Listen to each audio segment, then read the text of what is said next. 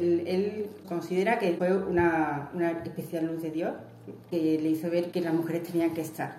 Fue celebrando misa el 14 de febrero de 1930. ¿Por qué no pensaba en las mujeres? Hay muchas conjeturas y teorías. Yo creo que la por qué pues está en su mente, como nunca lo dejó claramente por escrito, nunca lo sabremos. Desde luego, a partir de todo lo que he leído y de las cartas y de, y de toda la proyección que San José María desde el principio dio a las mujeres, no pienso, eh, como a veces se ha dicho, que esa negativa que hubiera mujeres se, debiera a la situación de la mujer en, aquella, época, pues que estaba sobre todo más bien dirigida eh, al ámbito doméstico o al, mundo religioso.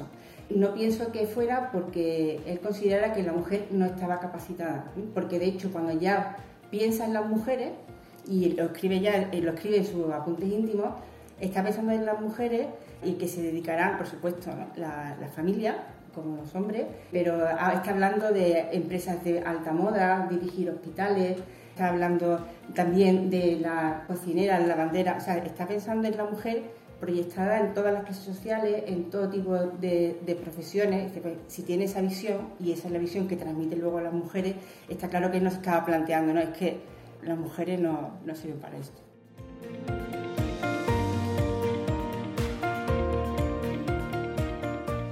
Bueno, yo estoy bastante de acuerdo con lo que dice Inma, pero también pienso que en aquel momento no es que el fundador del Opus Dei no pensara en las mujeres, es que nadie pensaba en las mujeres. Nadie pensaba en las mujeres para nada. Eso era algo que estaba pacíficamente aceptado por la sociedad. A mí me parece que lo más interesante de esto es que el fundador del Opus Dei era un hombre de su tiempo. Y por lo tanto, al ser un hombre de su tiempo, veía las cosas como en general las veían los hombres de su tiempo. Porque si no, hubiera sido un marciano. Y en ese momento, pues él vio lo que veía la gente de su tiempo. Pero cuando Dios le hace ver que sí va a haber mujeres, entonces digamos que el fundador del Opus Dei supera su tiempo. Uno puede superar una situación cultural, la puede superar por arriba, diciendo no es esto, tiene que ser esto otro. El fundador del Opus Dei hace eso muchas veces a lo largo de su vida. No sé si todas son porque Dios le lleva a ver las cosas desde más alto, pero desde luego yo creo que en el caso de las mujeres sí se puede decir esto.